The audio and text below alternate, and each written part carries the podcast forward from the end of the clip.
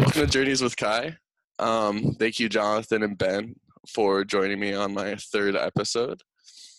Um, so, Journeys with Kai is a podcast where I take two people I know that I consider like to have some sort of success at a young age, um, and then I pair them off with someone they usually you know don't know too well, but I think they're sort of similar in some aspect in their success or in their like side interests.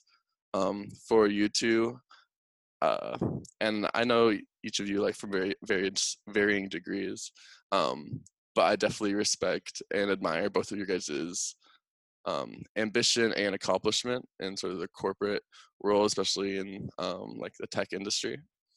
Um, and I think both of you guys have lots of experience, especially for your age, at some like major companies and just sort of interesting positions at those companies. Um, so, with that in mind, could you guys just do a little intro about yourselves? Um, you can start it whenever around college is usually a decent place to start, and then you know your professional experiences and all that. Um, so, Ben, do you want to go first? Yeah, for sure. So, hey everyone, I'm Ben Sklar, and I went to Vanderbilt University, Vandy, and I double majored in computer science and MHS, which stands for Medicine, Health, and Society. And originally, I thought that I was going to be a doctor. So I started off pre med and then realized I didn't want to go to medical school. And I knew becoming a doctor would take a really long time. I, I just ultimately didn't want to go that path. So computer science became my primary major and focus, but I kept the MHS uh, piece because I had already finished a lot of the requirements. Um, so yeah, uh, after that, I started looking for jobs, I guess, um, towards the end of school. And I was trying to figure out whether I wanted to be a software engineer or a product manager. And I realized that I, I really wanted to be a product manager. But breaking into product management um, is, is pretty difficult. And there aren't a whole lot of product management jobs, especially for new grads. So I was fully expecting to be a software engineer after college and then make the transition into product management. Um, but I feel like I got I got really lucky. So I found a program um, at SAP, which is where I currently work, and they were doing a rotational program. And they had software engineers, they had designers, and they had data scientists as well as product managers for this mm-hmm. rotational program. And I applied to be a product manager, and from the beginning, they told me it was it was very unlikely because they were looking for you know people who had masters, people who had more experience, and they were only hiring three product managers for this wow. program, and they had like three thousand applicants for it. Holy cow! So yeah, I I got I feel like I got really lucky when it came to everything, and you know I I got that job and it was the only was the only product manager like interview that I had coming out of college. Wow. That would actually interview me. I applied to some other programs like the Google program, the Facebook program, but I didn't get an interview there at all. So I had no chance at all. So, um, and I, I, got a few other, you know, positions to be a software engineer, but being a product manager right. was, was what I wanted to do. So yeah, I took that role at SAP and I'm still at SAP as a product manager. I work at SuccessFactors, which is our, our SAP's cloud HXM platform. Mm. And I mm-hmm. work on our recruiting software, which is kind of cool because everybody everybody has to apply to a, a company before they right. get into it. So it's it's cool to be uh, on the you know working on recruiting software. Yeah. So anyway, that's a little bit about me. So yeah. Cool. Yeah, we'll definitely do a deeper dive. Um, when I was and just like a quick thing, I, when I was just applying for a new position, I also did I did this two year rotational program um, in more the like the software engineering space but I was also looking at some product management jobs and I was speaking to my brother-in-law sister who was a product manager, seeing how I could like, you know, uh, sort of make my resume more product managery than, you know, sort of techie. Um, so yeah, I'll definitely go into that bit a little bit later. But yeah, Jonathan, do you want to go ahead? Yeah, so uh, hey guys, my name is uh, my name is Jonathan. Um, I also went to Vanderbilt University uh, I majored in computer science and had a minor in corporate strategy, which is basically business. Um, and uh, kind of differing from Ben, uh, I kind of knew I was going into tech at like 15. So uh, both my parents work in uh, the tech space, so I was kind of always around it. And so uh, I went to like an engineering high school, and my junior year, I ended up taking, um, I think it was called computer integrated manufacturing. So mm. got to see some like tech, like the tech side of um, kind of like the uh, well, like the mechanical engineering type, uh, you know, industry um, an area, and that was really cool. Just trying, just seeing kind of how tech works with like hardware, mm. um, and so that kind of, I don't know, kind of made me interested in in tech. And so, by senior year, I basically was like, you know, I want to major in computer science when I go to college. So, you know, when I got to Vandy, um, first first year really. Uh, I started looking for a position. So my spring semester, I took the first uh, CS course. Uh, I think it was intro intro to CS or intro to programming or I don't in, in Java, right? Yeah, it, yeah, it was in Java. Yeah, so the intro class I took that, um, and after that I started applying uh, to places, and I applied to several places, but I ended up landing uh, at Deloitte um, in an internship. And so that first year I was in uh, data management. So that was right after my sophomore or my freshman year. Um, I was in That's data management. Yeah, it was cool just kind of seeing the ins and outs of, you know, a big organization.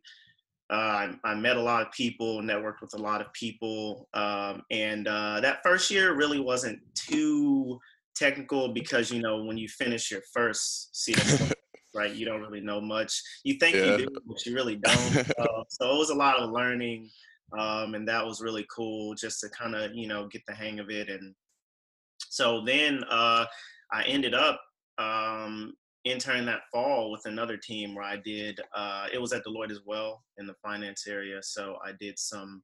Um, some visual basic excel programming it was a lot of like importing data from SQL into Excel for like finance teams to be able to kind of better um, track, I guess, you know, where money was going and kind of what was going on there. Um, and I did that during the fall of my sophomore year. And then after that, I, I reapplied again to Deloitte. And, and next summer, I came back and um, I ended You're up. lifer, dude. Um, in, in, in automation. So, um, and that that was a great internship. You know, it was really fun. I actually was automating user interfaces, and um, you know, it was a great a great uh, great summer.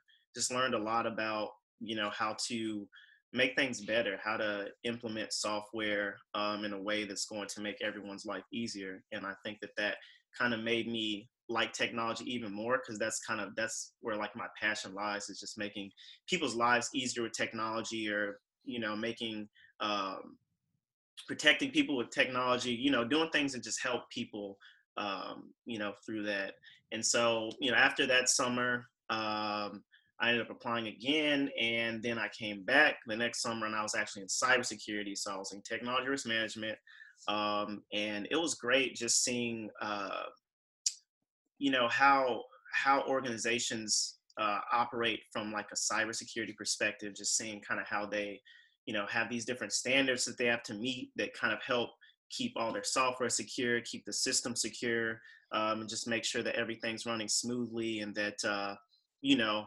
basically we're not getting hacked. Uh, that's the big everything in cyber. So, um, and, you know, after that summer, um, I kind of fell in love with cyber. So I was like, man, you know, I really, really, really want to do this.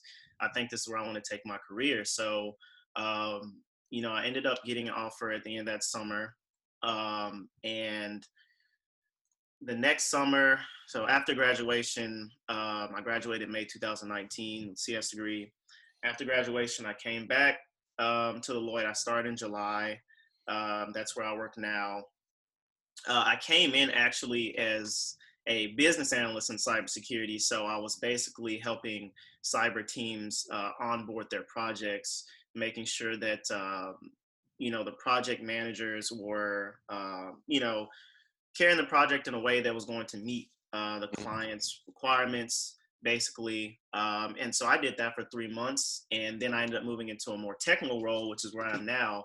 I'm actually an associate cybersecurity analyst in cyber forensics and investigations. So um, a lot of my job is uh, protecting the firm's assets. So um, a lot of insider threat protection. So mm-hmm. um, you know, making sure that um, basically people within the organization are not putting us at risk, um, and if they are, you know, going through and, and mitigating that risk, getting rid of that risk through um, you know things such as scripting um, and just kind of using uh, other searching techniques, um, technical searching techniques as well to do that. Um, and that's a really fun job. Yeah. Uh, and then also within my role, I also do some uh, some process improvement. So I've actually built two web applications for my team um, that kind of just help us kind of view data better, some data that's mm, in some dashboards that we have to, yeah, dashboards, data that we need to kind of know and check on, just makes our lives easier. So, you know, that's a, like I said, that kind of helps because automation and cyber together, those are kind of the two areas that I really, really enjoy. So, really can't ask for a better role there. But uh, yeah, that's that's my background, and uh, yeah, so. Yeah, thanks. Um, and then as like cybersecurity, is it a lot more like is a lot of your time or your team's time spent in like preventative measures, or is it more like reactionary, like oh shoot, we had a breach? Yeah, so um, not necessarily a breach, but um, you know, someone could, someone within the firm, they could sense is doing something maybe that they shouldn't be doing, um, or you know, offloading data to an external location, which mm. is a big no-no for any company because you know you don't you want to protect your firm's information. Um, so things like that, you know, we'll get an incident like, hey, you know, this person has been offloading external data. We need some, uh, we may need some of their emails or something just to see what they're taking, you know, off the network or anything yeah. like that. Um, or, you know, I may get called in as well to get rid of some confidential information from a client that's in our systems or something like that. Um, anything related to that, and there and there are incidents that come in. So it's just you know it could happen. Um, you know, one day you may have ten incidents, one day you may have like two. Um, we work a lot with lawyers within the firm, so mm. we provide them with the information they they need to uh, carry out these investigations, just to make sure that um, you know, there's no legal risk there, nothing that's put in the firm uh, Oh, interesting. Yeah, that makes a lot of sense. So, like internal lawyers that are like serving like the company's needs in terms of protecting their employees and stuff like that. Mm-hmm. Yep. Okay. Gotcha. Yeah, it's super interesting. My like new jobs in like sort of the security part of Oracle's cloud. And like I think we're doing a lot of similar stuff in terms of like security and trying to make it easier for people not to break like secure practices and stuff like that. Yeah, and that's definitely necessary. That falls in line with um, kind of like the tech risk thing where you're yeah. looking at different standards. I'm sure you all probably have to follow different, you know, coding standards, right. things like that to make sure that you're, you know, keeping things safe. Is that is that what you are kind of doing? Yeah, kind of. We're on like a new team, so I think we're still sort of or at least man i'm still i'm new on the new team so i'm still learning you know the scope of our work and also learning like what's publicly available and stuff since it's a new team and all that kind of stuff um and then shifting over to ben so you said you worked on uh human resource management system right? And uh re- i guess they're both human resource management but one's yeah. Yeah, yeah like i mentioned uh, currently i'm working on our recruiting software um, but the part of sap that i I work in is SuccessFactors, which is okay. our human like experience management, or you could you could say HR or human capital management. Mm. It's kind of they're all sort of synonymous. Um, right. So yeah. And so that that's also geared for internal users, right? Like when you think of the customer, are you thinking of like the people using that system or like the applicants or whatever? Yeah, it, it definitely depends. So there's different personas you can think about. So when you're working on recruiting software, you have recruiters who, you know, they're trying to find um, people to to hire, and then also candidates. Yeah, so I I actually work a lot on our externally facing recruiting software. So software that um, you know applicants use to apply to SAP and for our customers who are using our software. So I have to kind of think about all these different groups. So not not just internal facing users, but also external. And I think that's it's actually um, sort of a unique thing at SAP. Most of our software is all internally facing for our customers. So once our customer gets our software, it's only the internal people at that company using it. But for Right, it's the like I- enterprise. yeah, enterprise.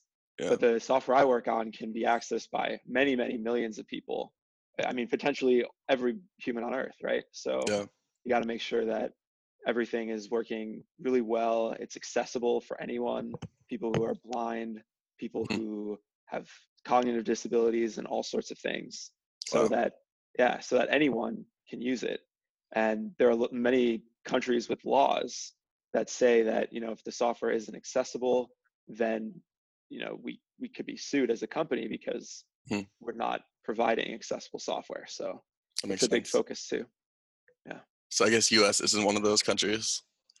No, um, not as strict as some of the other ones. I think it, it depends on the country. Um, I know from kind of personal experience, Canada is, is pretty strict on accessibility. Let's see that. Okay. So, yeah. Huh. That's interesting. And sort of along that same line, is that sort of more customer centric or user centric perspective something that drew you towards product management, or why did you even want to go towards that route?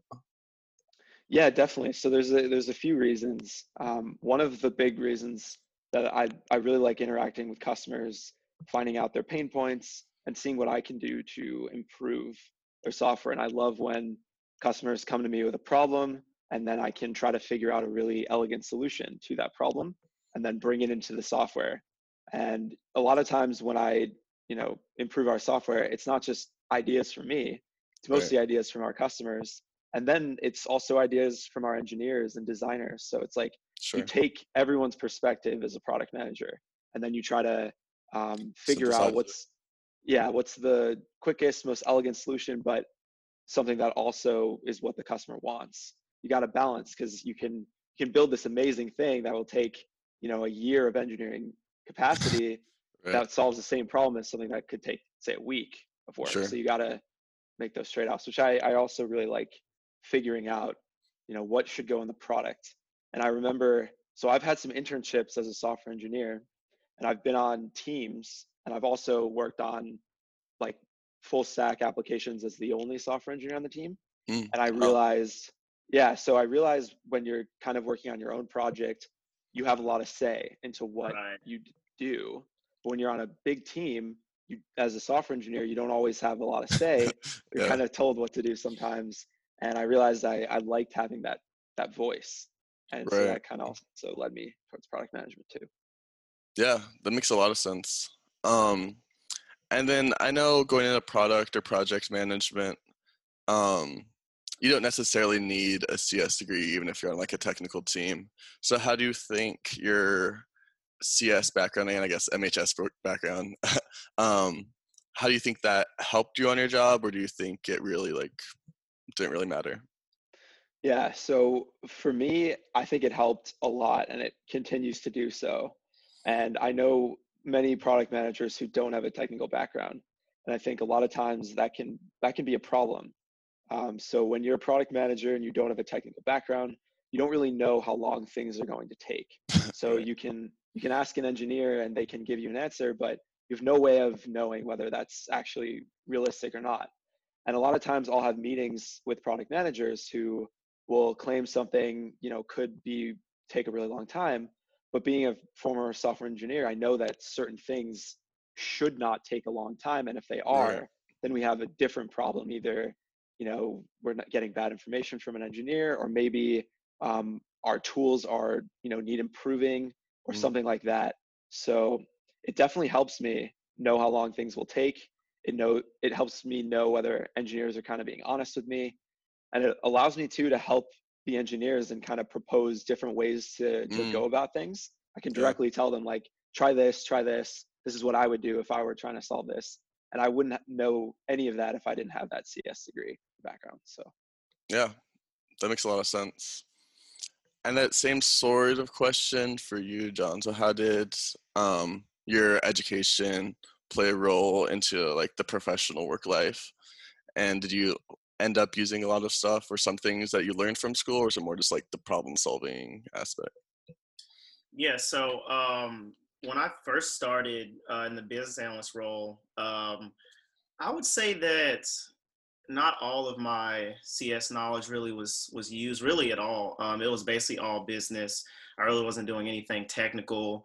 Um, there was one project I was working on where I was analyzing some data, so that that was helpful um, because in CS, you know, you kind of have to analyze the problem and yeah. figure out, um, you know, what's the best way of going about it. So uh, I think that the in that role, the thing that I used most was my ability to uh, kind of make the job more efficient. So if I, I saw that there was like, oh, we have this big amount of data that we need to kind of look through or uh, you know figure out what's going on it just kind of helped me consolidate that data and just kind of figure out a faster way to do things so that it wouldn't right. take me as much time or an easier way to do things um, so yeah that role not not as much uh, as a business analyst but yeah. in my role now um, you know i do a lot of powershell um, scripting so understanding kind of how PowerShell works. Obviously, that's a big technical piece. So, you know, CS definitely helped with that.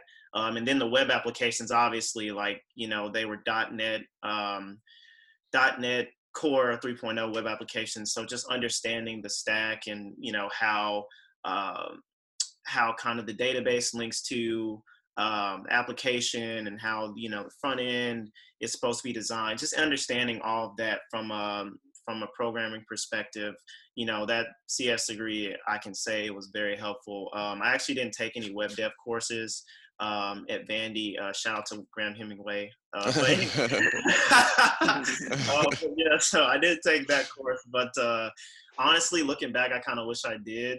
Um, because yeah. I felt like that would have been super helpful. And web dev is like so big now. Um, Definitely. That you yeah. know, it's like there's such a need for it everywhere um, and you know, but yeah, so scripting, um, programming, yeah, and then on the day to day, just figuring out, you know, when we get an incident, hey, what's the best way to, you know, complete this or get this done? Like that's huge, you know. Yeah. What tools do I need to use to get this done?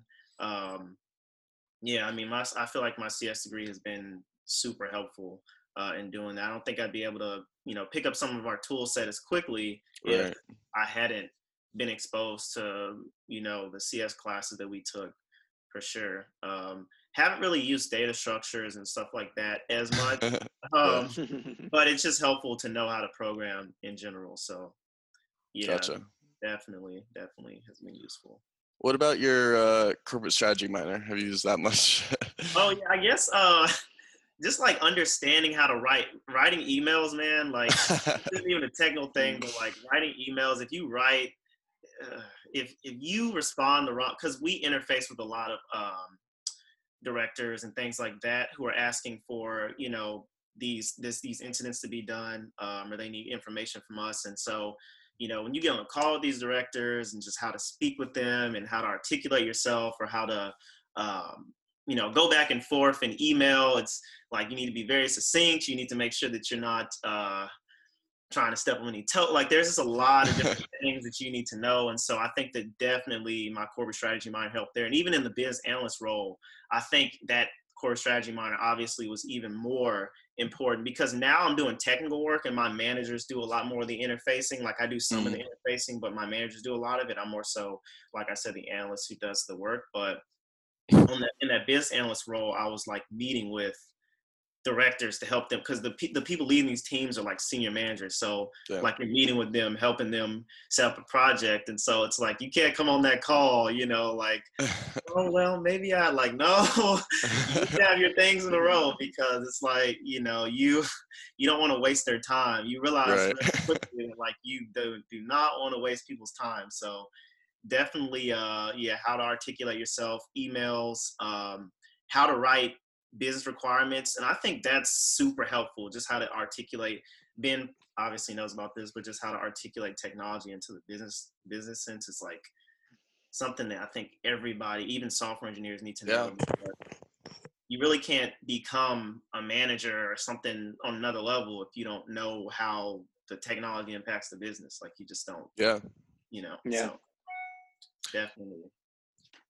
Yeah, I mean that's one thing. Especially, I know startups definitely want their engineers to like have a better sense of sort of like the business's goal because they don't want you just to build something, but like you're building it in the wrong mindset or building it for like the wrong type of user or type of use case. Um, so yeah, I definitely think that's a very strong thing to know, especially if you want to go into someone like Ben's position and be a product manager. You need to have that sort of broader view. Yeah. Yeah. And then yeah, so you mentioned a couple things that you learned on the jobs or like protocol or etiquette, I guess, um, and just like how to work. Um, ben, what are some things that you learned outside of school and just on the job? Yeah, yeah. I would say in any job that you join, you're gonna have to learn a whole bunch of new things for sure. So I would say a lot of what I learned in college didn't necessarily translate to what a product manager does Sure. when it comes to kind of prioritizing what work to do and how you like the vision of the software Mhm. um, as well. Sort of just um, things that you have to pick up on the job. And also, John mentioned, you know, writing business requirements and, you know, even product requirements and just all sorts of requirements. I'm not sure that I Yeah. learned a whole lot in college regarding that. I also Right. didn't have the corporate strategy minor, so maybe, maybe I would have No, learned. I don't think I even learned that in the corporate strategy minor. Like, not the way that the uh, organizations really want them, you know, done. right. Yeah. So um so yeah, that's definitely something to pick up. Um but I guess it all goes back to wanting to, you know, build the best software for the customers that you're serving and just kind of if you think of it too about just like a win-win-win, like you want to win for the company you work for, you want to Mm. win for the customers who are using the software, and you want to win for the end users who ultimately have to use the software. So with B2B, you build software software and then the the customer and the people who are buying it are usually, you know, the people who aren't actually using it. So sometimes there's a disconnect where you have all these features, but then it's hard for customers, sorry, the end users to use it and you know it may get sold but then the people using it are really unhappy and then it Mm, then that hurts renewals and so a company may buy your software and then they don't renew it because the users can't use it. So Huh. i think it's really important not just to sell the software but to have people enjoy using it and be able to use it have it you know be performant usable etc so a lot of times in the b2b space things were first created to just kind of solve the business needs and now it goes beyond that but also you need to solve the end users needs and for i guess everyone to be happy with it so it's something i i learned as well coming Yeah. in and something that i wouldn't say that uh, college prepared me for that either so Right. Yeah, it definitely sounds when you do B two B, especially if it's like B two B to C. I think that's a term. But Yeah, um, Yeah. yeah. um, which I don't know if is like strictly because I don't know if the businesses are selling the software. But anyways, um, there's definitely that added layer in like that we're giving you or you're buying or licensing our software. That doesn't mean like you're going to be using all of the features. That doesn't mean like you know how to implement it right. So there's definitely Yeah. that extra layer.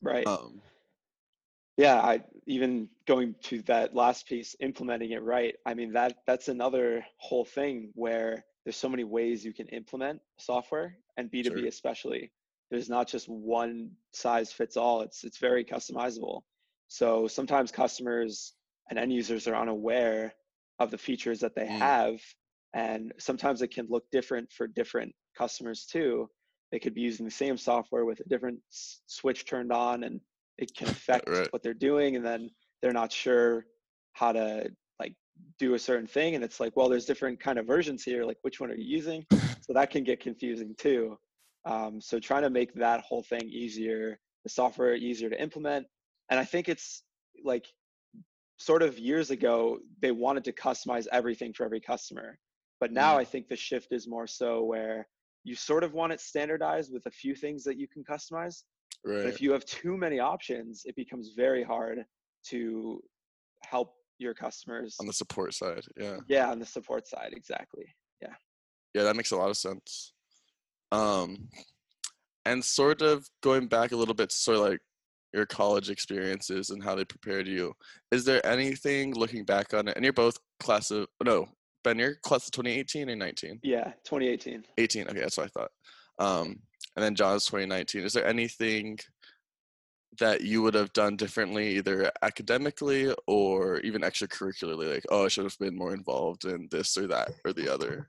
So I definitely thing that uh, I didn't know. Oh yeah, one thing I didn't know about was the like HOD and CS thing. Mm. So I thought that because so during so yeah, say what's HOD again? Oh, sorry, human human development Vanderbilt. It's like a there's so many people in that major, but uh, they have good placement in consulting um, mm-hmm. for sure.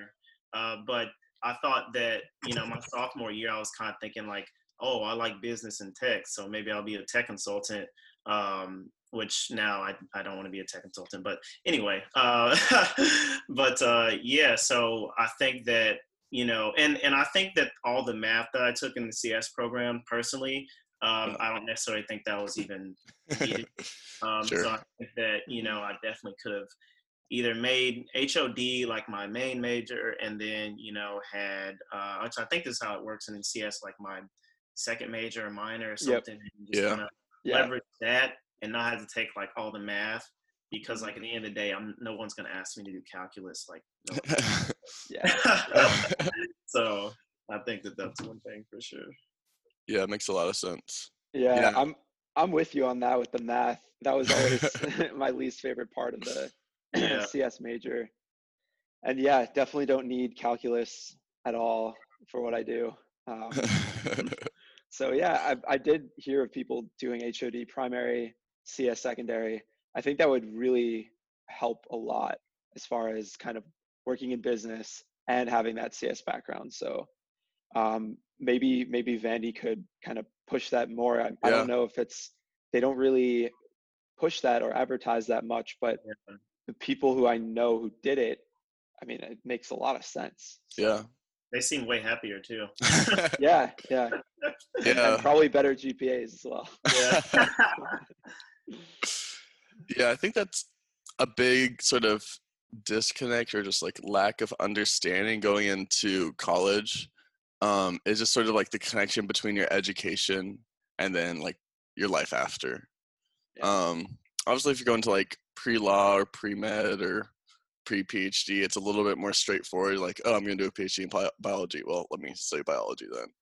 Um, but the corporate workspace is so diverse and the t- number of like positions they have, and just there's so many different ways to get to the same place um, at the same company. So I think, but then when you're going into high school, it's more like okay, choose your major, and then that's that's the only choice. It's like, well, really, you have your major, and then there's also minors. There's just like already that added complexity, and then also each one of these can go to all these different directions, and some will open some more some doors more than others. Um, and I think that's something that like coming out as 18, 19, whatever from high school, you really have no idea about. And even halfway through college, you might not really have a good grasp of sort of the options that you have. Um, because yeah, personally, I came in as a chemical engineer or a chemical engineering degree, and then after my sophomore year, and really during my sophomore year, I was like, yeah, this is probably isn't for me. Um, so I ended up only with like a CS minor, and I did sort of that engineering science, make your own uh, engineering major as my major. Um, but looking back on it, like I probably would have ended up with like a pretty similar final degree because I like the flexibility that like engineering science gave you. I could still take as many CS classes as I want, but I could like skip some of the more hardware oriented one, which are the ones I don't really care about. Um, definitely more interested in like design and stuff like that, and like algorithms was definitely a great class I took. Um, and yeah, I even like encouraged this one guy, um, Abhishek. He had, I was just fit, chilling in Featheringill, uh, our engineering, our like main engineering building, and he just came out of the office. Um, I like kind of knew him. I was like, "Hey, what's up?" And he had just dropped OS. Yeah, I think he just dropped operating systems. Oh, wow. Um, he was a sophomore, and then this was after I made the switch too, and I like told him about my sort of like educational journey and whatnot. Um, and I ended up convincing him to drop CS major and just get a minor, um, a beefed up minor in CS with engineering science as the you know main major or only major.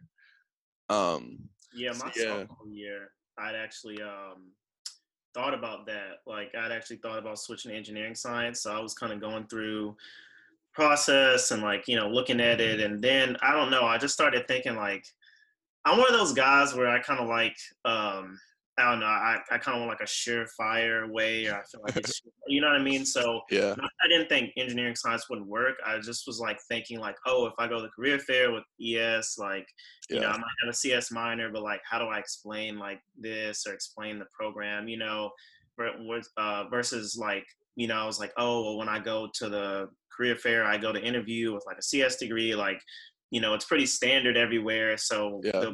oh yeah i know Makes sense. like i know you know so i think for me it was more so just kind of being like uh, i don't i don't know if it'll work out yeah yeah um, or, or maybe that i don't know how easy it'll be to you know get into the space i want to get into or explain right. to them you know what um you know what i can bring to the table basically with that you know so, yeah. I had concerns with that as well with ES. I really liked that major, and I was thinking about it too, but um, I was I was worried. I was worried that when I applied to companies, they wouldn't know what that was, or my resume would just get rejected automatically. Yeah. And so that's kind of why I stuck with computer science as well.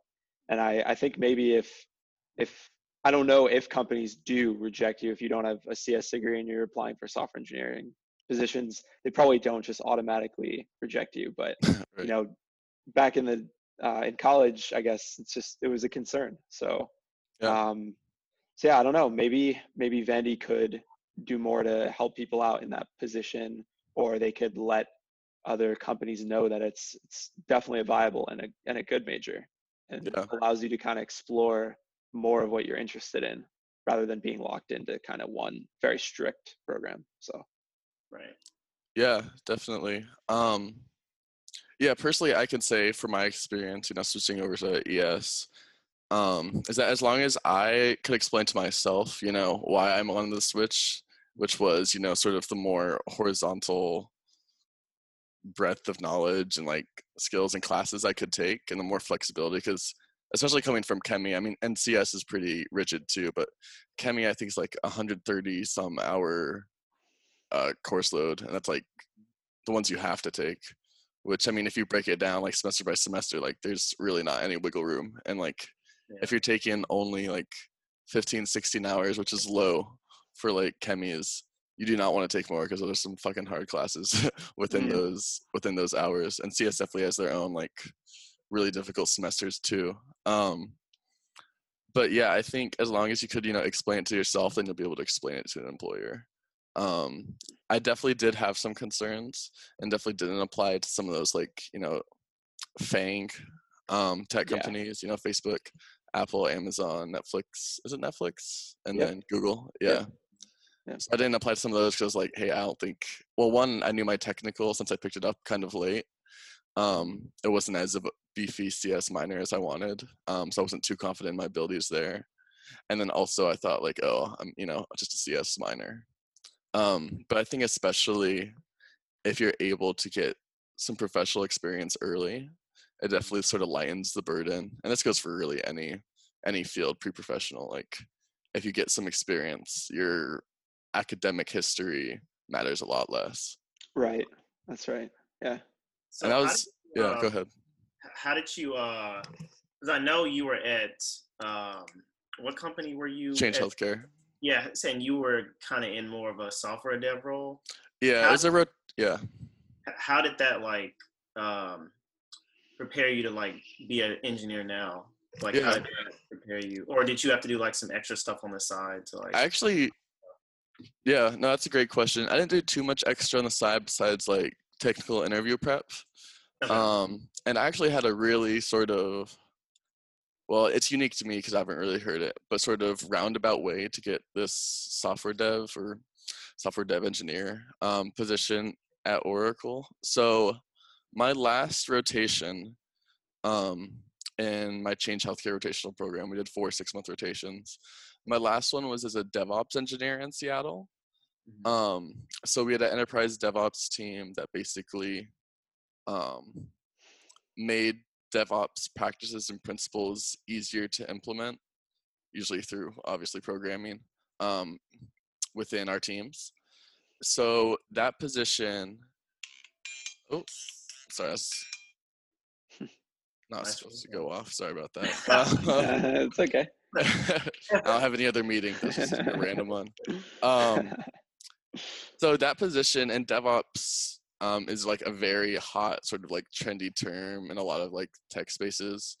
Um, typically, they just want engineers or software engineers to have a DevOps mindset, not necessarily have a dedicated DevOps team.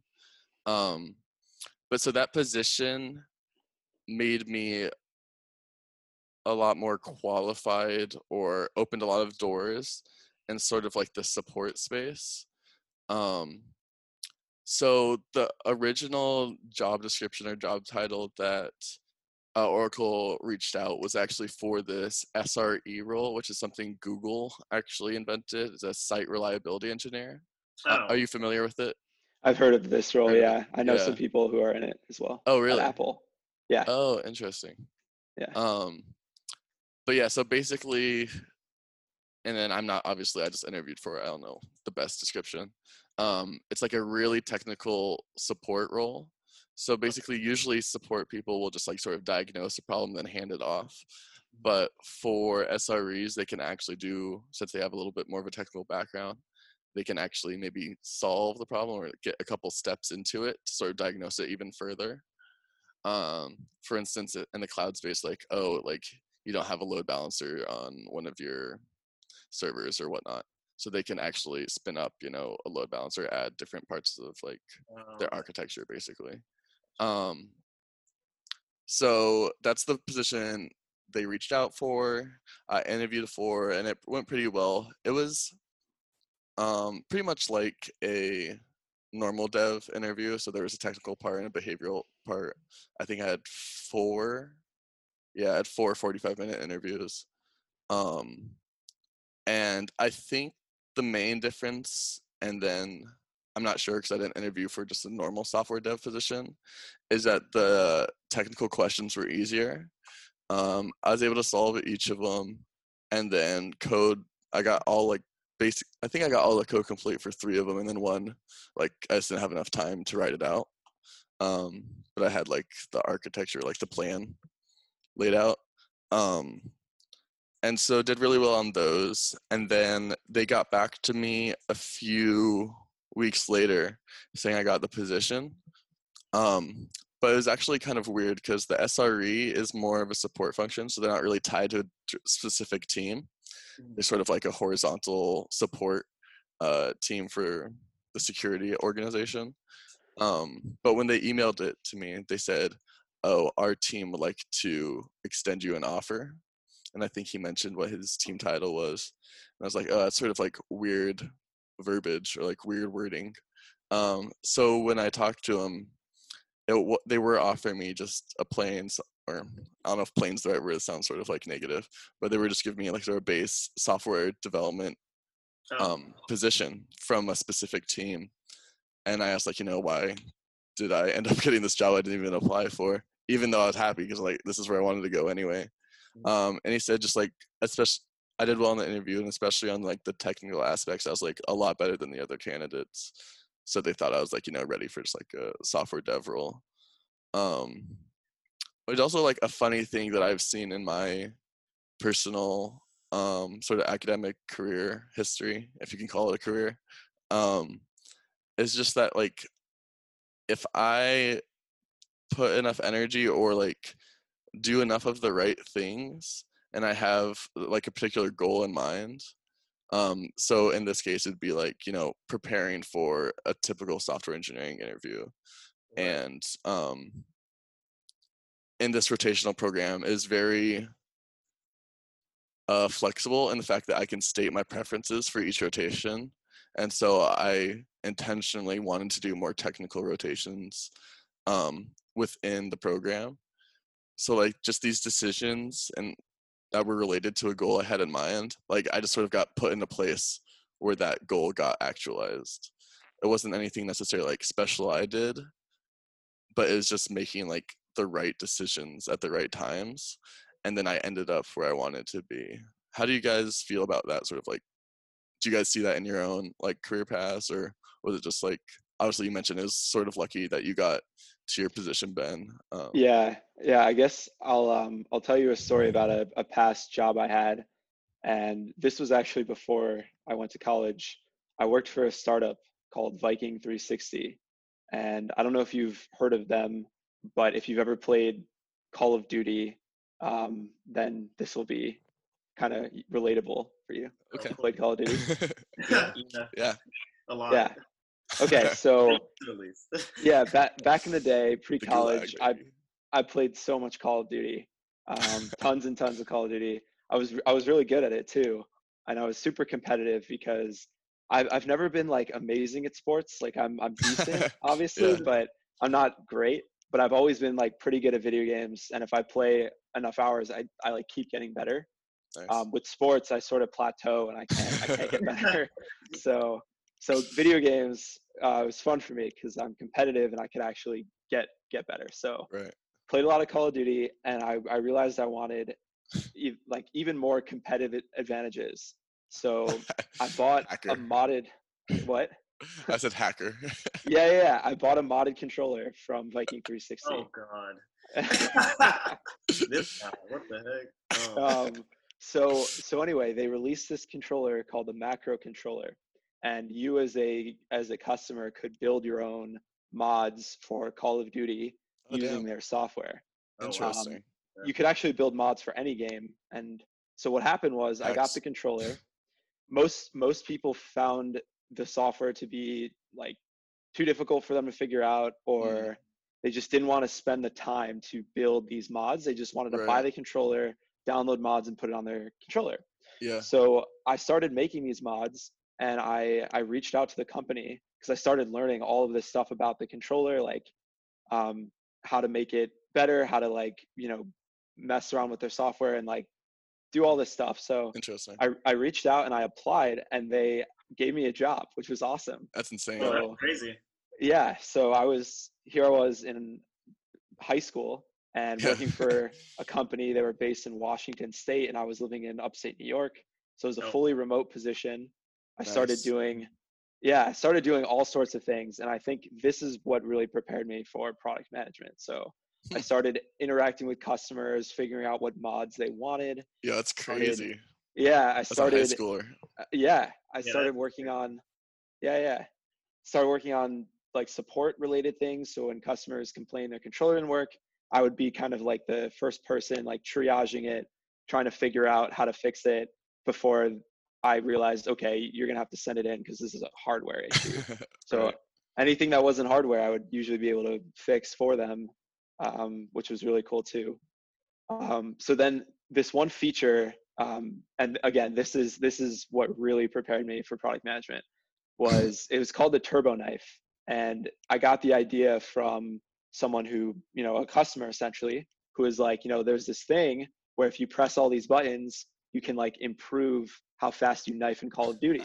Oh wow. Um, yeah. So the the way it worked is knifing and then the animation uh, could be broken right as soon as you finish knifing. Mm. And if you break the animation, you can then knife really fast, gotcha. and there's no negative impacts. It just allows you to knife faster. Wow. Uh, the same thing works with the tur- the the riot shield. So you could turbo riot shield as well. Oh my god! Which was super. Before this was Black Ops, right? Yeah, Black Ops, Modern Warfare, both yeah, those like. like I've dealt with people like this before. And I was very frustrated. and I was gonna say they probably used my mod. It was downloaded thousands of times. Damn. And in fact, Infinity Ward, um, who makes Modern Warfare, they came out with patches for the game because of the mods I was making. Damn. Dude, that is, that's great. Like, man. that's a story, yeah. bro. That's yeah. awesome. Yeah. Yeah, whenever I tell this in interviews, it's it's definitely it gets it gets cool reaction. So, he gets job um, offers. That's what happens. Yeah. like this is the one. this So Facebook anyway, and Google yeah. missed out, bro. right, right. so yeah, I would I would do some like YouTube videos and do some marketing, and I even like would do sales. So I would like call people and be hell? like, "Hey, do you want to buy this controller? Like, here's what it can do." So I was just doing sort of everything. Crazy. Uh, yeah. Definitely startup vibes. Startup vibes, right? Yeah, yeah. you just do everything. Um, and then eventually, Microsoft created a controller that was very similar to what we had, and they basically put us out of business because you know like why would you buy like a third party yeah. controller when you can just buy the original controller from microsoft so we yeah. had like the the buttons on the back and that was like revolutionary at the time and then again microsoft started making the paddles on the back and then you know they they copied us so yeah um that's big so anyway, tech industry yep yep yeah. so at the time it was really cool. We were we were doing revolutionary things. So cool that other companies copied us. And unfortunately we were small. And so you know these other companies copying us put us out of business after a yeah. few years but yeah. in the beginning it was it was awesome. I mean I yeah got, sounds amazing. Yeah got tons of experience. Learned what it was like to have like product releases feature releases like hyping customers up like we're coming out with this new feature in a week or a few weeks. And it was Damn. just a really cool experience. Yeah, and, man, um, you're the coolest kid in high school, man. Or just like a nerd that's on a computer all the time playing video games. It was both, you know. and I think you, touched on like one super important thing too, which is like the marketing aspect and the selling aspect, mm. which is like so huge probably in your area as well. Just like you know, well in any area really, just selling like what you can do is so important. So. Right. Great. Right. Yeah. yeah. So yeah. SAP has really awesome sales and marketing um, for sure. As a product manager, though, you definitely, at least in B2B, a lot of times you have to work with people in sales and figure out what, what customers want. And sometimes they say, well, if we just had this one feature, we could get a sale. Sometimes you are tempted to then build that one feature, but you got to make sure it makes sense. Because right. if it's if it's something that's going to take forever and it's just one customer and we have you know thousands of customers you got to weigh in on what's worth spending you know engineering capacity on so. Yeah it's definitely a hard part for a lot of these startups that are like trying to build a brand. It uh, doesn't like it doesn't matter if the tech is great or if the product is great but if you can't communicate that effectively to especially like the early adopters there's just like no way you're going to survive and you know there's probably like three other startups that are doing pretty much the same exact function as you're doing um, so how do you differentiate yourself from those competitors? Because it's not like you're giving these products out; you're giving advertisements and stuff out before you're actually handing over the product. Yeah, um, and and even once you differentiate yourself, pricing is really key too. Yeah, we we see nowadays with software uh, startups, pricing is super low because they just want to acquire customers. Yeah, um, which can be really great for businesses where the startup has the best software and they have the lowest prices. It's like super win-win. Right. Um, but then you know the startup needs a ton of funding Capital. money. Yeah. yeah. Right. So that it can stay alive. And then you know when they do want to increase prices, it, it can be hard, and then customers don't want to pay the extra money. So sometimes that can be that can be difficult. And um, you know back back when I was working for Viking, you know our product was expensive and that was yeah. again another issue. Like it costs a lot of money and we didn't have like back at that point there wasn't a whole lot of funding for startups like there is today. Right. Um, so it, it's tough because if you want to lower prices then you can't stay afloat. If you keep your prices high you still can't stay afloat because it's too expensive right? So right. yeah that can be tough for startups too.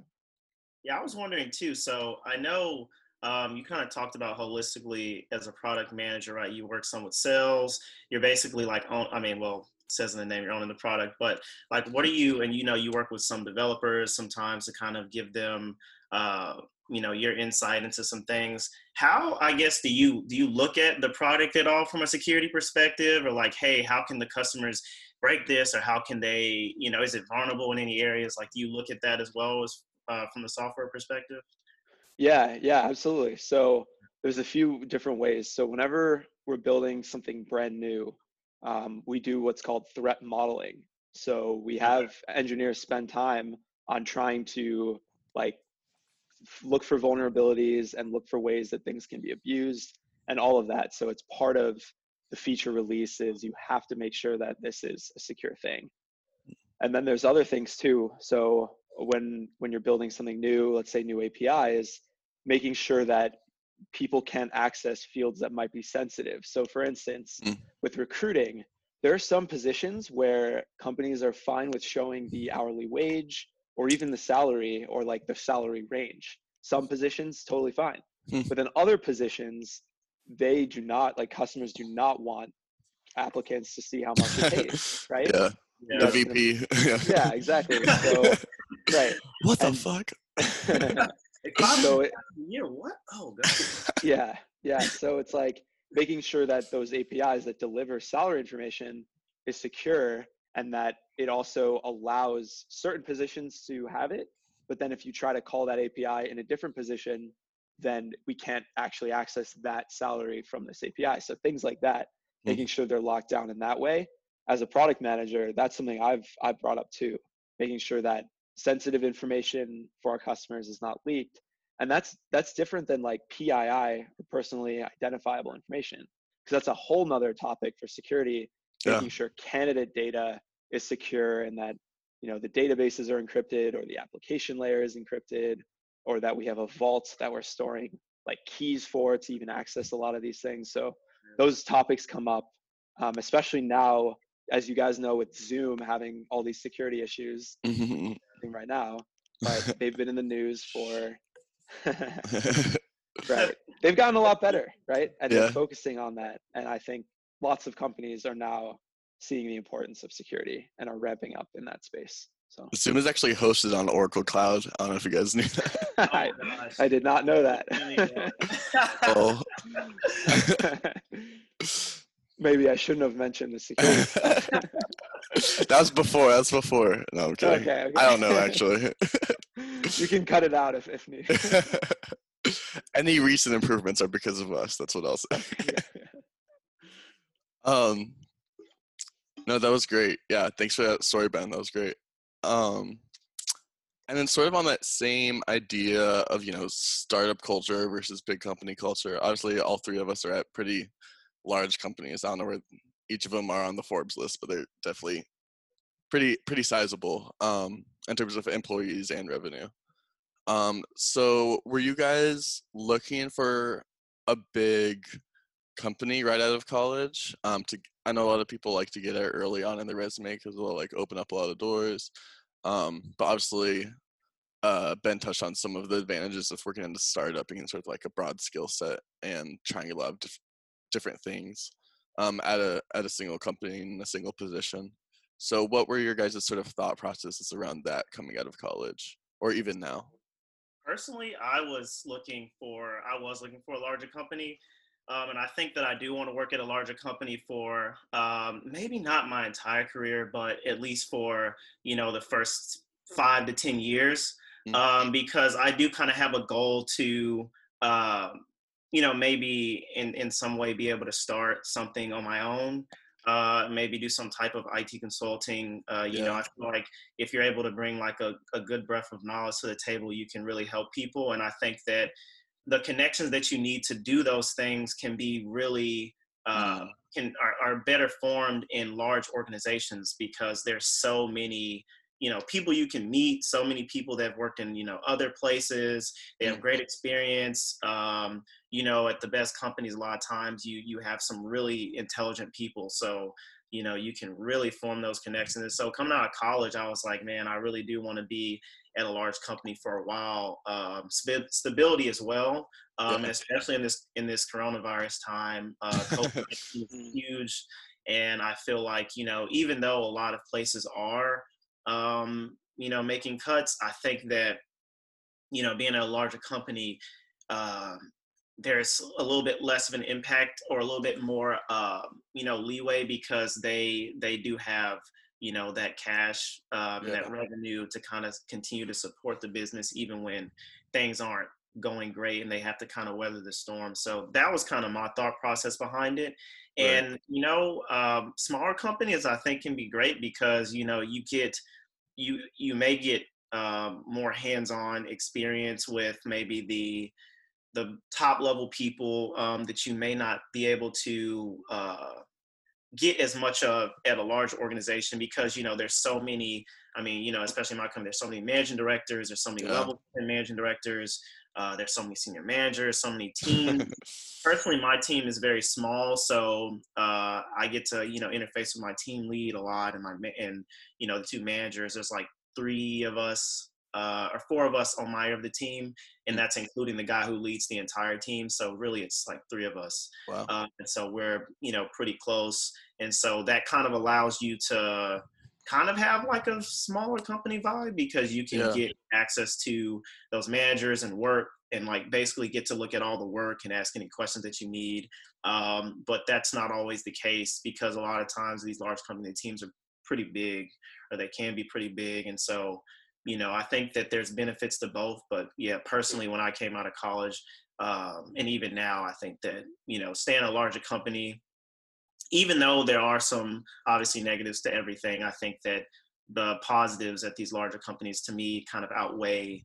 Uh, you know the negatives and also getting that experience like the company name obviously like oh if i have oracle yeah. or i have deloitte or i have sap or i have you know some big company on my resume they'll be like you know you're used to working um, across different functions you're used to working in a fast-paced environment yeah. dealing with all these different areas all these different things that can go wrong. You know i'm sure that both of you all in your jobs have have to communicate with other teams to get your stuff done. Obviously ben does because he's a product um, you know product owner but it's like you know you have to learn how to kind of um, figure out how to stay on like on schedule while you know waiting on other people to do things or just you know yeah. making sure that you're putting that in. And so it just helps you to kind of pick up uh, it's really a skill honestly working in you know larger organizations um, and i think that that that's really uh, a good thing. So that was kind of my thought process on it but yeah.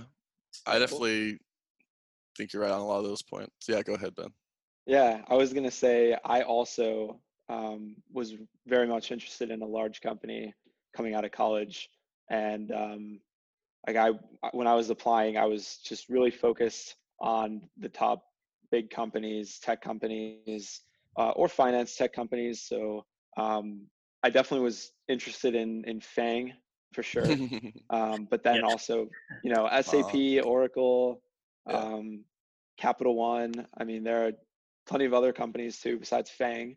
But um, yeah, definitely was interested in large companies, and part of it is kind of the stability of it. With startups, you never know how they're going to do, and a lot were impacted by, um, you know, COVID nineteen.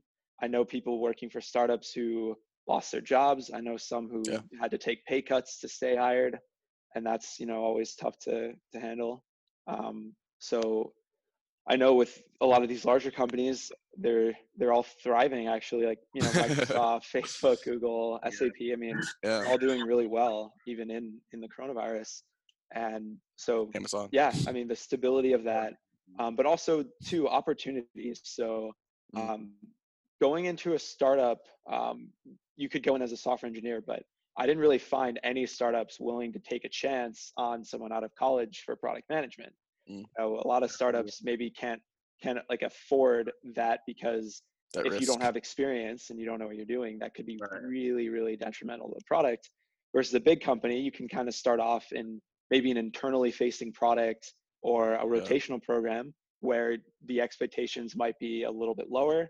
And then as you prove yourself, you can step into a more um, impactful role. And then the company knows that, okay, you, you've got this with, with a startup you don't have that luxury always and if you make a make one mistake that could kill the startup versus right. a big brand it's it's not you know always going to be critical if, if you make a mistake it might be a good thing in depending on if it's a small mistake or not mm. so so for me yeah large companies was what i was looking for and i i think i want to stay in there for for several years as well just like john um, i thought about potentially starting a company but I don't know. I mean, I, I looked into it.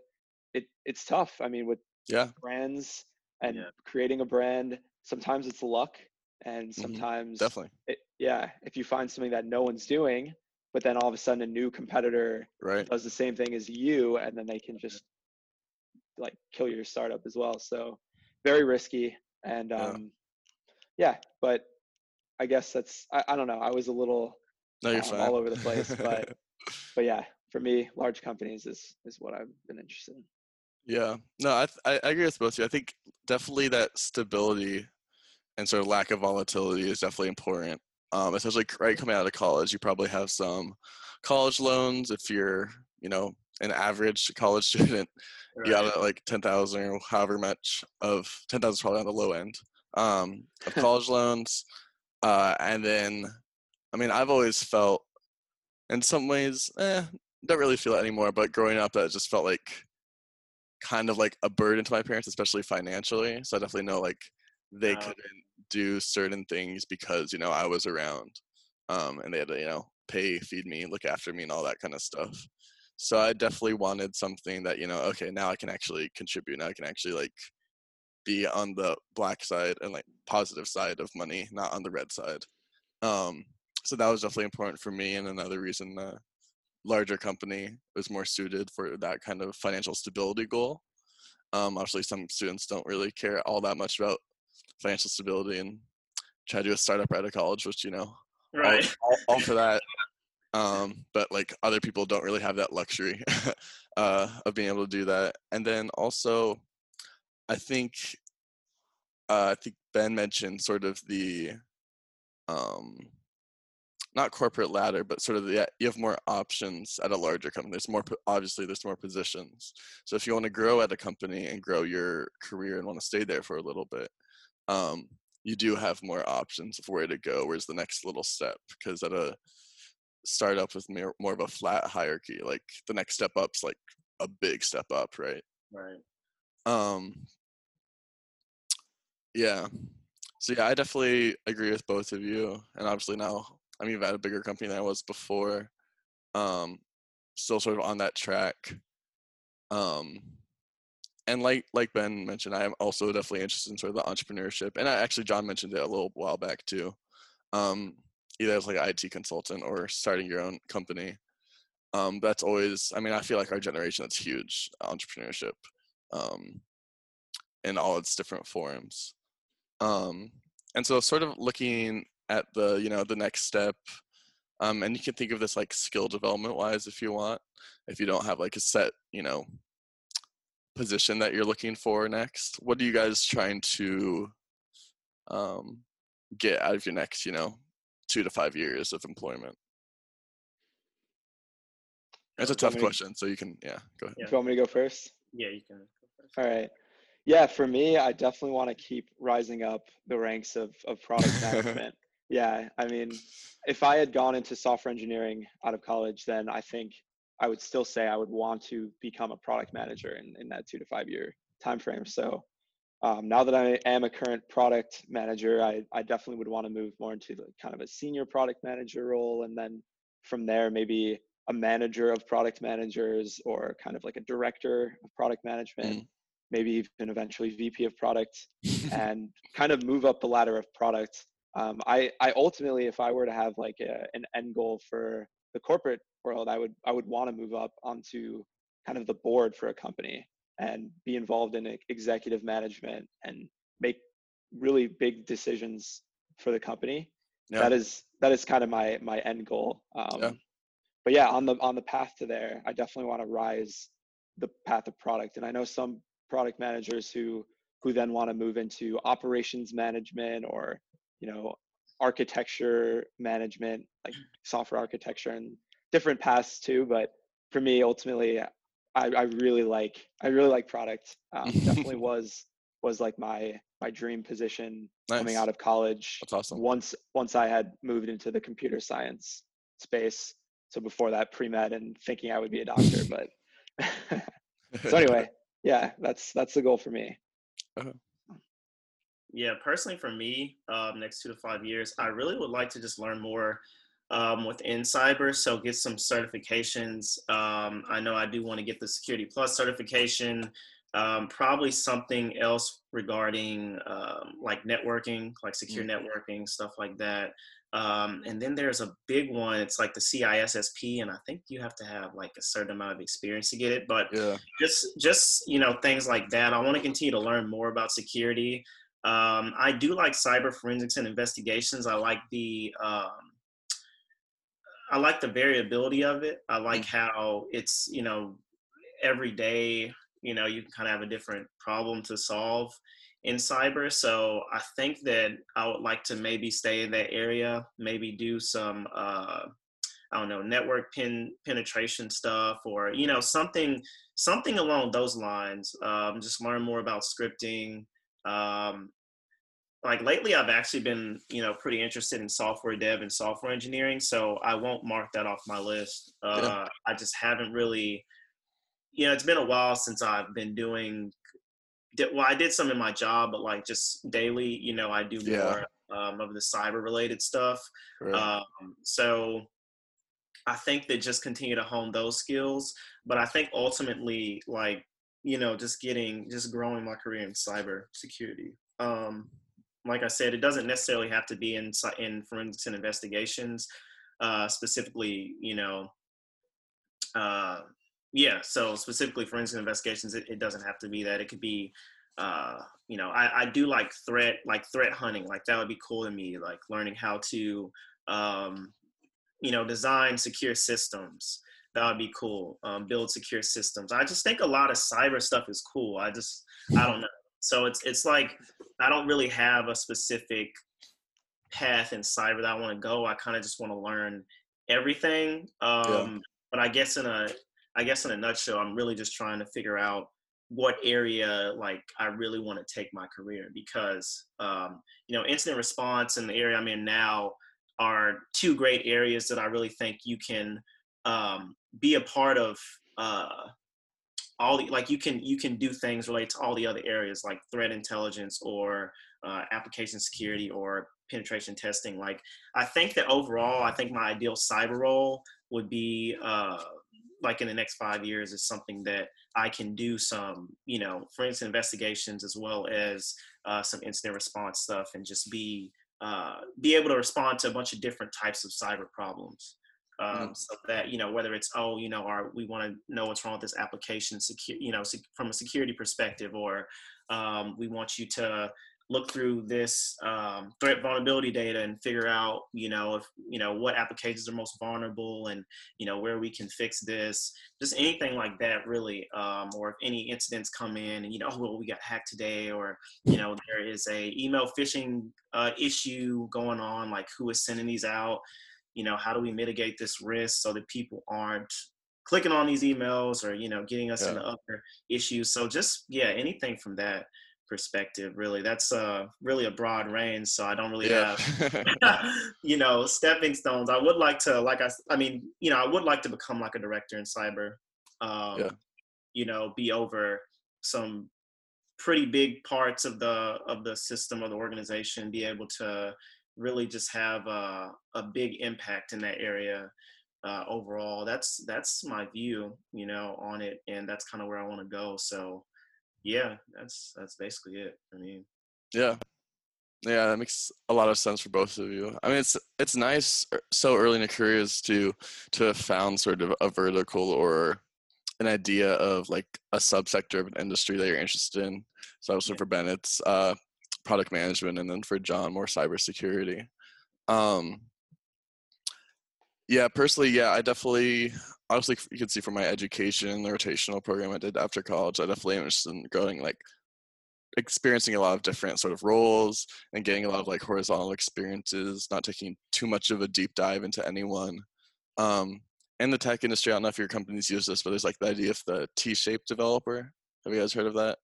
no what is that No. Okay.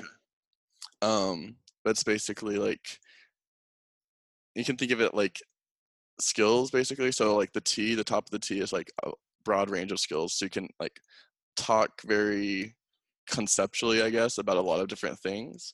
And then they want like one vertical or one like area that you're like really do a deep dive and have a lot of knowledge about and maybe experience too. Like, you know, it could be like AI or it could be cyber or whatever. But to have a good sort of grasp of a lot of different concepts, so at least you can talk, you know, semi-intelligently about it. But then also like pen to paper when you're actually, you know, on the computer doing something, you have something that's like, this is, you know, what you're concentrated on. This is what you know, know like the intricacies of and stuff like that. Um, so for me, I think I'm still figuring out my the bottom part of my T is my vertical, um, and sort of could be cybersecurity. It could be I don't really know. I'm still trying to figure it out. Honestly, could be product management even. Um, so yeah, I think that's what my next you know two to five years is really looking at. Just seeing where I can. Definitely still still early, so still trying to expand that top of that T, but also starting to explore some of the rabbit holes I can go down for that vertical part of the T. Um,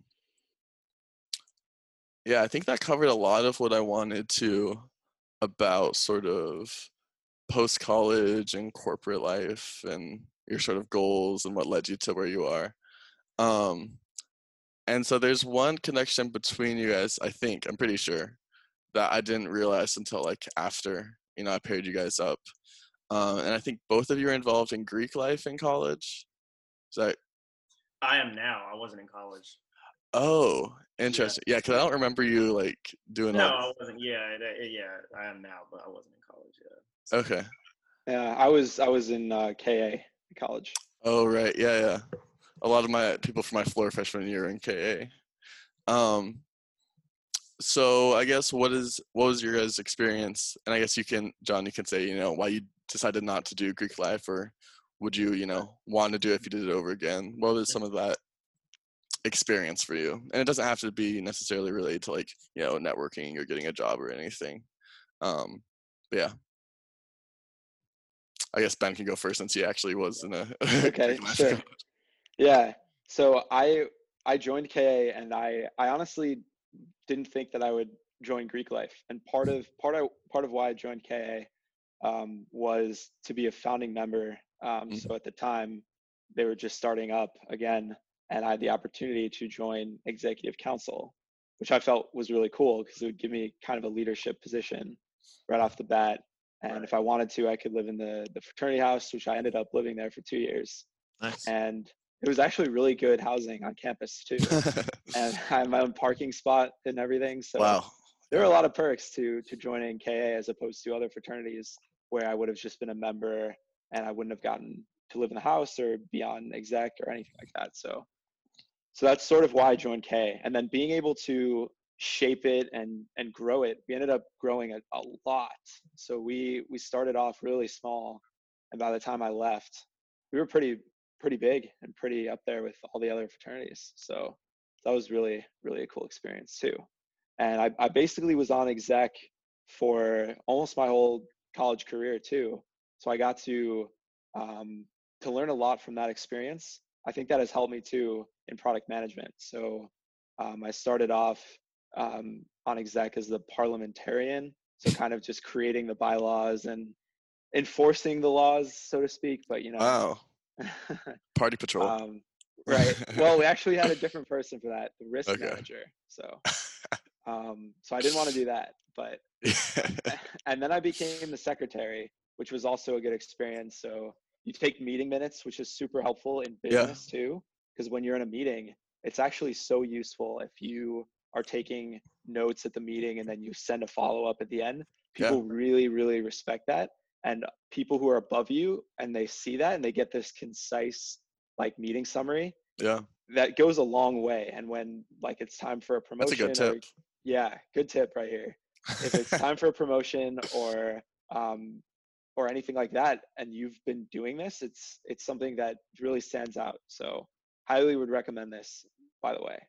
Um, so that was good prep for that, to be honest, and also other coordination things too. So going into my senior year, I was actually not supposed to live in the fraternity house. I was going to live in a tower suite.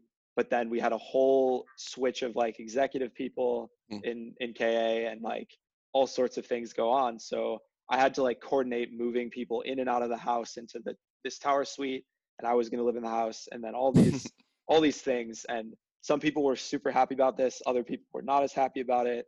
Um, some people, you know, had different. uh, There's all sorts of you know different personalities that I had to, to deal with, right? And like, yeah. I think that's so important in business too. Like, let's say you're on a board or any, or, or just not even on a board. Let's just say you're working with teammates. Everybody has different personalities, um, different like things that are important to them, and figuring out how to make everyone happy with different decisions that are made and how to get people excited to do work. So for you know product management, when I'm building a product, some engineers may not want to do this. So how can you like you know get them excited about doing that? And so Yeah. to be honest, Greek life actually really helped me a lot in that, Mm. which was really really cool. So um, I'm I'm happy I did it, and it was sort of almost random that I ended up doing it because it was like it was almost the last day of of Rush, and I I didn't really take it all that seriously, and then I I went to KA and I was like, okay, I'm gonna do it. So Nice. Yeah. That's really cool. The connection with that and sort of product management. Um, and then John, so obviously during college you weren't involved, and you were involved, I will say, in a lot of other extracurriculars.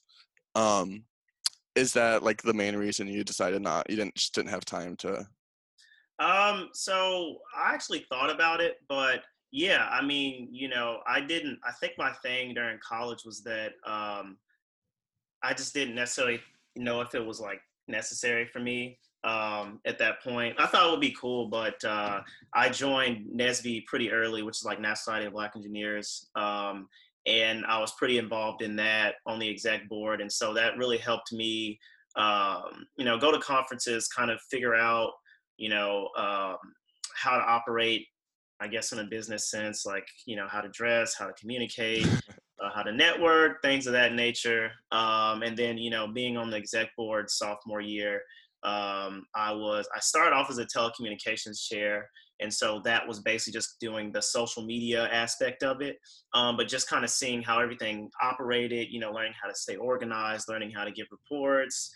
Um, you know, that's super important in corporate America. And then my junior year, I was vice president, which obviously, like dealing with people, I mean, that's, you know, something that you're going to have to do. And if you want to continue to rise up in any organization, obviously you're going to have to learn how to manage people, um, understand that they are people and not robots. So you have to about, you know, hey, how are you feeling today? Not just, hey, man, where's my work? Because that just, you know, you know, my kids been pissing me. Like, you know, I'm saying like there's just too much stuff they could be dealing with. I mean, you know, you don't Yeah. want to, you know, be so rigid. You want to kind of have a personal connection as well, and just Yeah.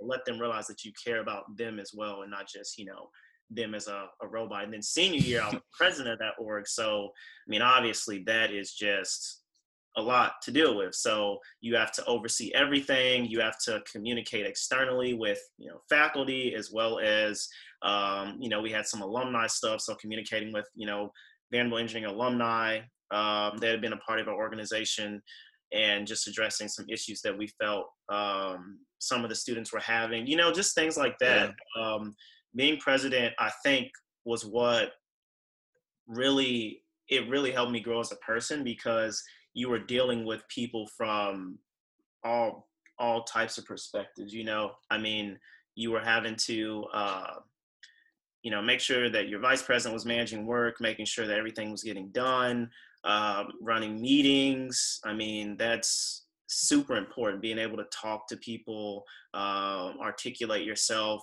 make sure that everybody in a meeting is staying on schedule everybody's voice is being heard. I mean there's just so much that kind of goes into that um, while also obviously managing your school workload. So there's just a lot of that really i think helped me the most because when i got into corporate america as a full-time employee it's like you know um, obviously at first they kind of baby feed you but then they start to like give you more work and then you have to manage multiple things at once. And so when you're used to kind of doing that it's like oh okay this is cool. Like i'll just you know have my little excel sheet with you know my, my status updates or i'll have uh, my little notes document what i need to do for today and then this is my current end goal.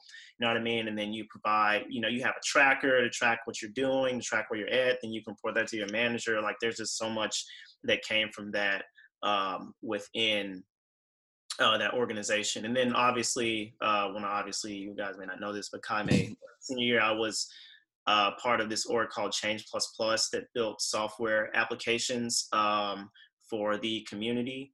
Um, and so we uh, were building an application for uh, Van, like two Vandy uh, alumni organizations.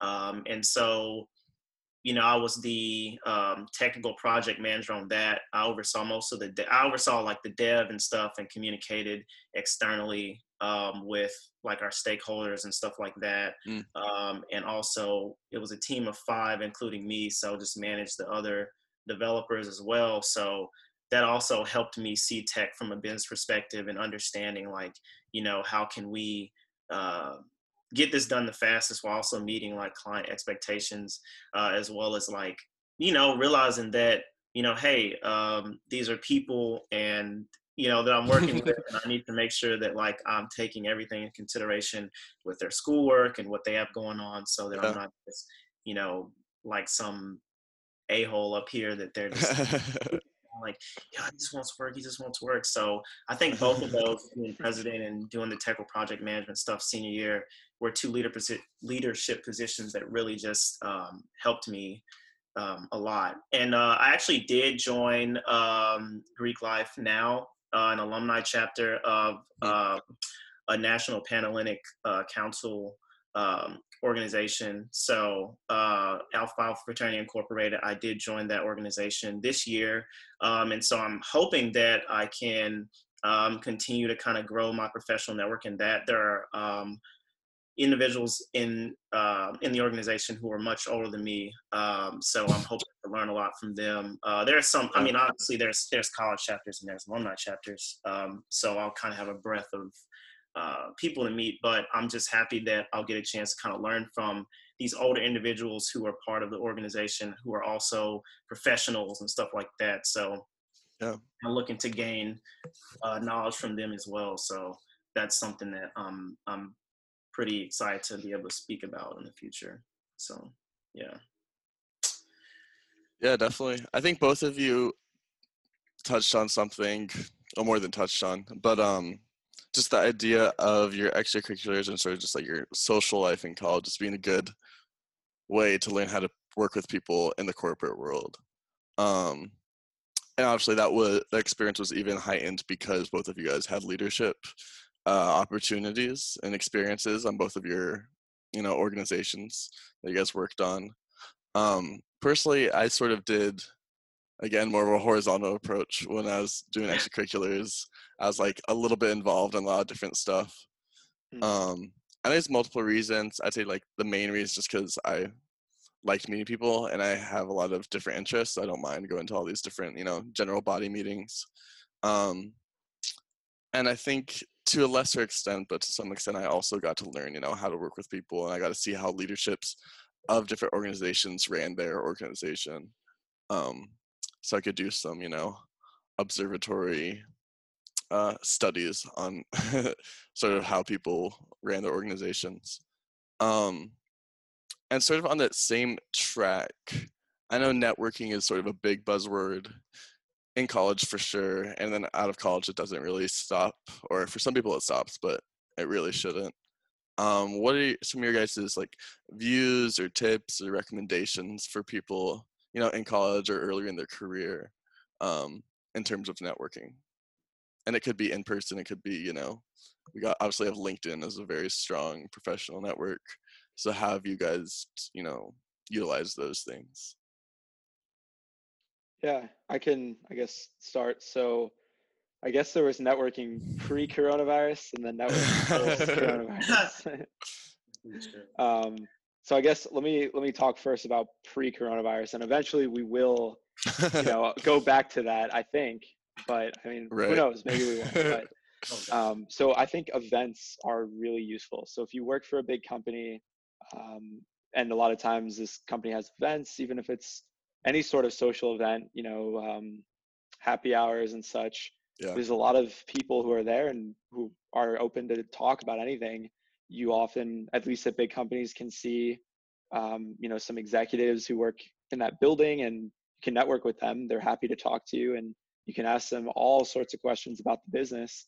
And I would, you know, encourage legitimate questions that you have to ask them about strategy and such, and they're more than happy to discuss it with you. Um, and then sometimes too, you can just you don't have to talk about business. You can just say, "Are you a fan of sports?" and you can talk about sports or things like that too. It's I think it depends on the event. When it's after work, sometimes it's nicer to start more casually rather than talk about strictly work focused. If it's maybe a lunch event, then um, work focus sometimes makes more sense then. So Right. kind of figuring out the situation you're in. Um, that's really good. And I would highly encourage if you are invited to events to attend. A lot of times people feel nervous to, or they don't want to spend extra time after work because they just want to go home. But it's Yeah. definitely worthwhile. And then you start to kind of make your own brand and a name for yourself. And these execs remember talking to you. And that's that's always really good for your career. Um, outside of yeah, outside of in like in a work environment, sometimes you can be invited to local um, places for just networking events with different companies, and you can Yeah. speak to people all over. And showing an interest in in others, I think, is a really good tip. So asking other people what they're working on, what they do, what they're interested in, passionate about, and then seeing if you have a mutual connection, and then going from there. So if you're both into something and you can discuss it, that always is is a really good way to network. Um, so that's kind of like the in-person networking, and then right now, obviously, you can't do that in person. But if there are Zoom meetups, we have them at, at SAP, and I'm sure other places do as well. It's a little harder in a Zoom meet- meeting because it's like everyone's in the same meeting, so you can't really have a one-on-one conversation Yeah. with someone. But um, I think if you attend and people see your face, and if you ask a question when you have a chance, it's it's a good option. It's, you know, not as good as in person, but it's it's kind of what we're dealing with now.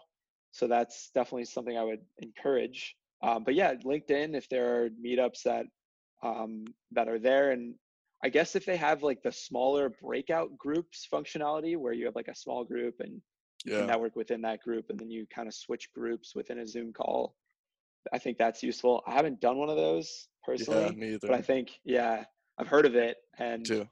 yeah so yeah i guess right now it's it's a little bit of a tough time um but yeah i mean i guess one thing i would say is if you're passionate about let's say corporate strategy or like if you work in a business and you see the company making a decision that you feel like could be better i think being vocal about it and even emailing someone who's way higher up and just saying hey can we have a quick uh, you know one-on-one call? I'd love to discuss the strategy. And if you share your opinions and you have good points i mean that goes a long way. And so i definitely would encourage people to get out of their comfort zone and sometimes it can be scary to email someone who's way higher up than you are. And Yeah. sometimes you won't get a response but then sometimes when you do it's really it's really cool. I'll say a past experience i had pre-corona i was an intern at bny mellon and i was able to um, schedule a one-on-one with the um, ceo of uh, either treasury ser- i think it was treasury services at bny mellon. wow. and his office was an entire floor. Really cool. I mean I, they don't really the do that anymore but Expo- um, yeah it was like the coolest office I've ever seen. I'm sure he has like meetings with really, really rich clients, and that's why it's kind of like a showcase for them. But That's insane. it was the coolest thing ever. I mean, it was like one of the top floors at BNY Mellon in Pittsburgh. He had this whole floor, and it looked like a hotel or like a like. Imagine if you were to go to Europe and see like the King's Quarters. It, it reminded me of that for some reason. So Oh, wow. anyway, vaulted those ceilings. Yeah, Yeah. that's very cool experience. How So, are you, John? Yeah. Yeah, personally for me, uh, actually have a website where I write wrote an article on this, but uh, Yes, sir. I like this. but, um, so um, in in uh, I'll take it from like an intern perspective, and then from like an early professional perspective.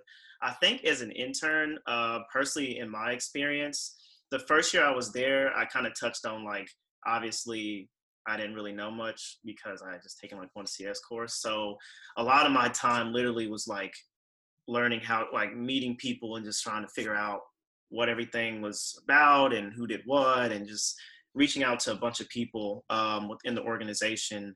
So the first year that I interned, my manager um, and I really thank her for this because it showed me a lot.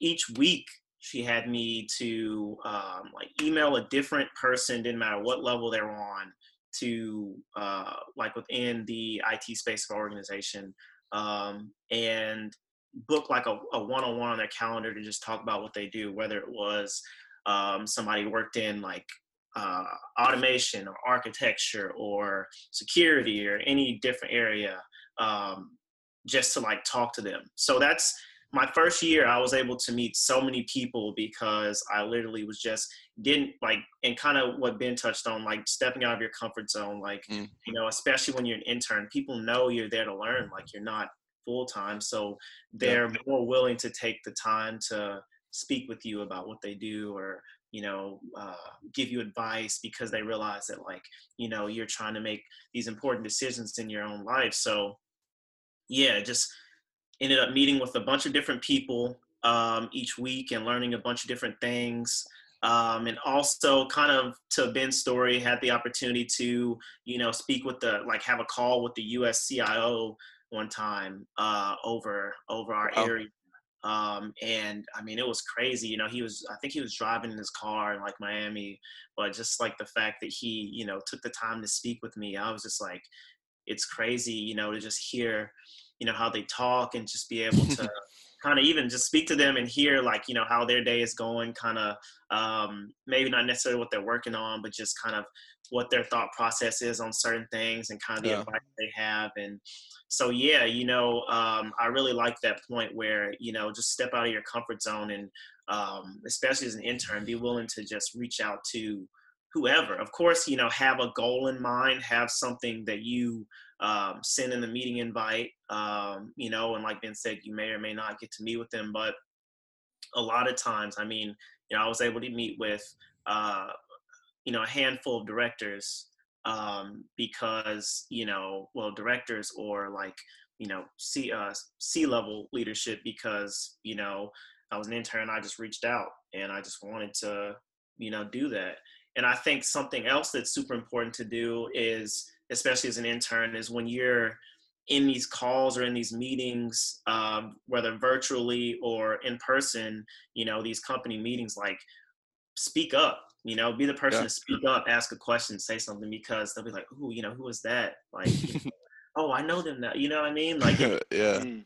you know, people appreciate that, and you know, that's kind of how you get your face out there because it's like, especially if you ask, like, make sure you have a well thought out question, something like, you know, how's the weather today? You know, you know, just something, have something that is, um, you know, thought provoking and like shows that you're actually like um, interested in what they're speaking about. You know, sure. something just kind of makes you stand out is super important as well because then you know you may have an opportunity later to speak with them again, and then you can bring that up, or they can bring that up, or you know something like that. And I know that this is this is pre-corona, but uh, the last internship I had, we had um, like an intern event where we had an entire like C level uh, of our organization. There's so many C levels within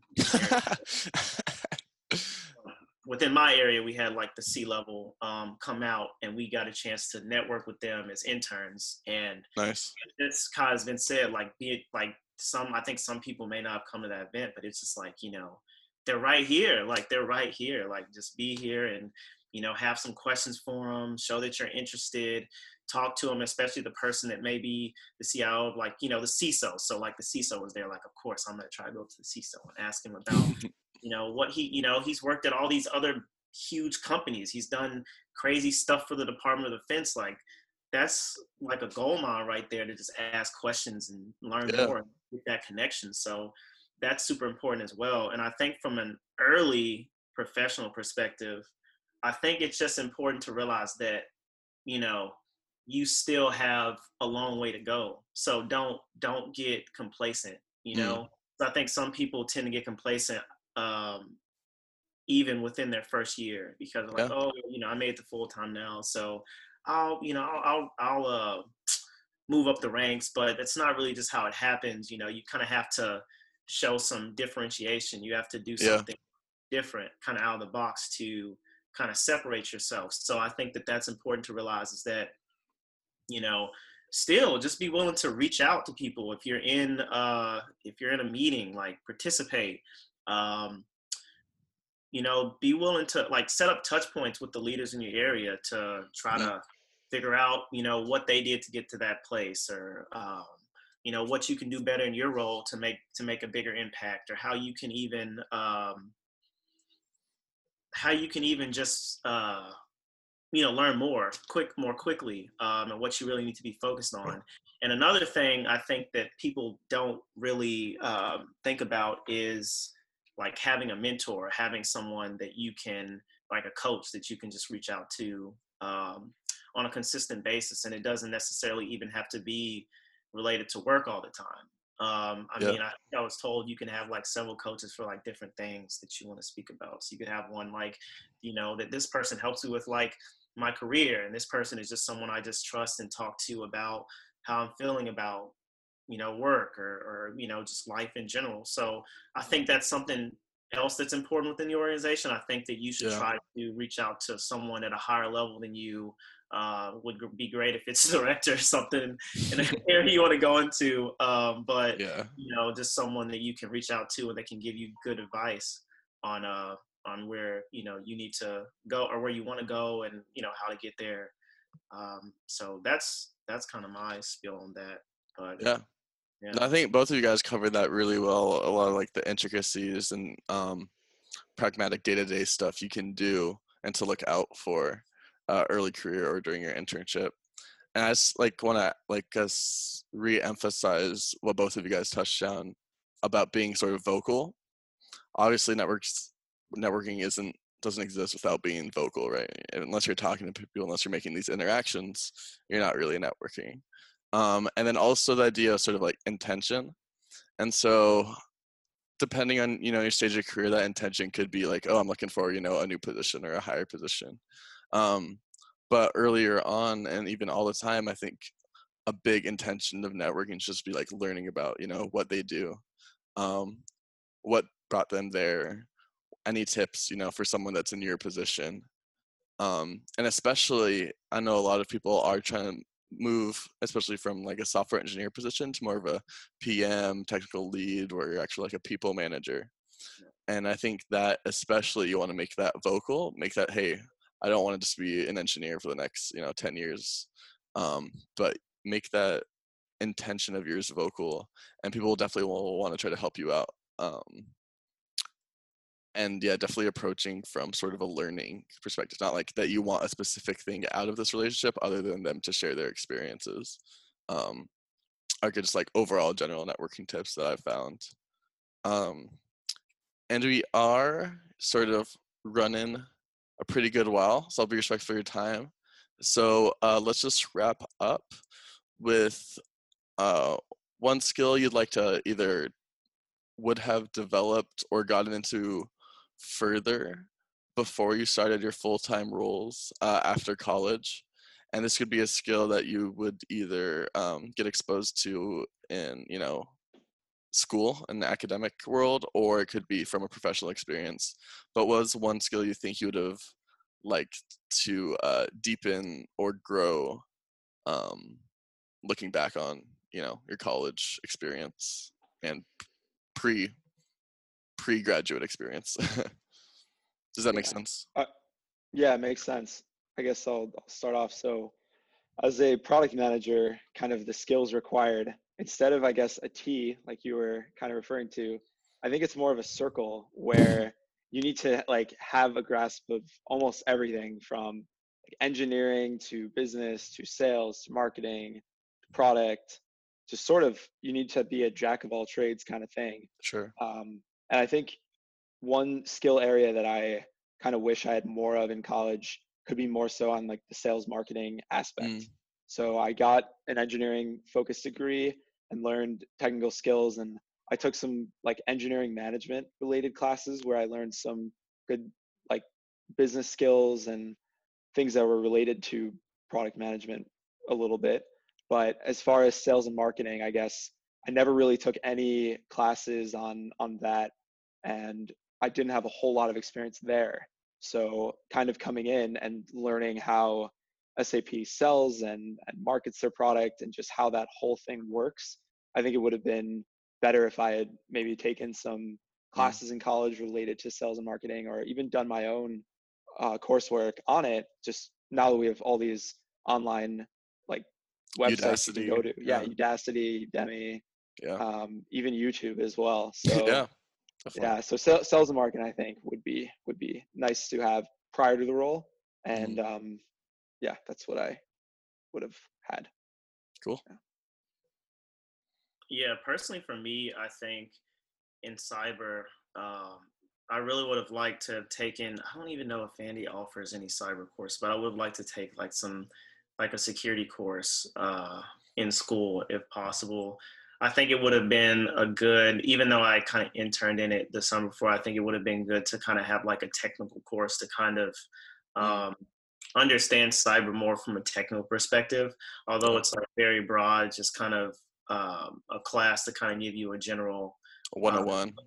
yeah of like all the different um, areas and kind of the tools that that they use um, would have been cool to you know have gone into and and taken um, i think that yeah because now i mean i'm i'm trying to kind of learn you know all the like get a get a cert um, a certificate to kind of learn all of the different areas uh, like the security plus a pretty general base knowledge one that uh, you know most beginning people in cyber want to get so Mm. you know now i'm having to do that which i probably would have done anyway but it would have been nice to um, have had that option in school to you know kind of learn about that stuff Yeah. And even get the certification even.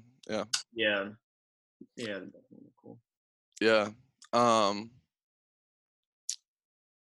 Yeah, thank you for both of you sharing that. I think for me, especially since I sort of joined or decided I want to go in the tech industry late, would just have been get an earlier exposure to that and sort of been less stubborn with chemical engineering because I definitely could have probably dropped it after the first half of my sophomore year, but I decided to finish up my sophomore year with it. And I think just having even just a semester head start would have made it a lot easier um, academically, but then also I would have been able to go into a little bit more depth um, and be a little bit more technically proficient coming out of college than during it. Um, so yeah, I'd say that's probably my my main thing. Socially, I felt like I was doing fine and like working with other people. Um, yeah. Well, that concludes uh, the third episode. Thank you, Ben Sklar, Jonathan Steward, uh, for being my guests. Um, I think we covered a lot of good topics um, and spread a lot of really useful information and advice uh, for those people, you know, around our age or even earlier. Um, so yeah, I just want to appreciate both of you guys for being on my podcast. all right thanks yeah, Kyle. thanks. Uh, yeah, thanks so much for having me. Yeah, no problem.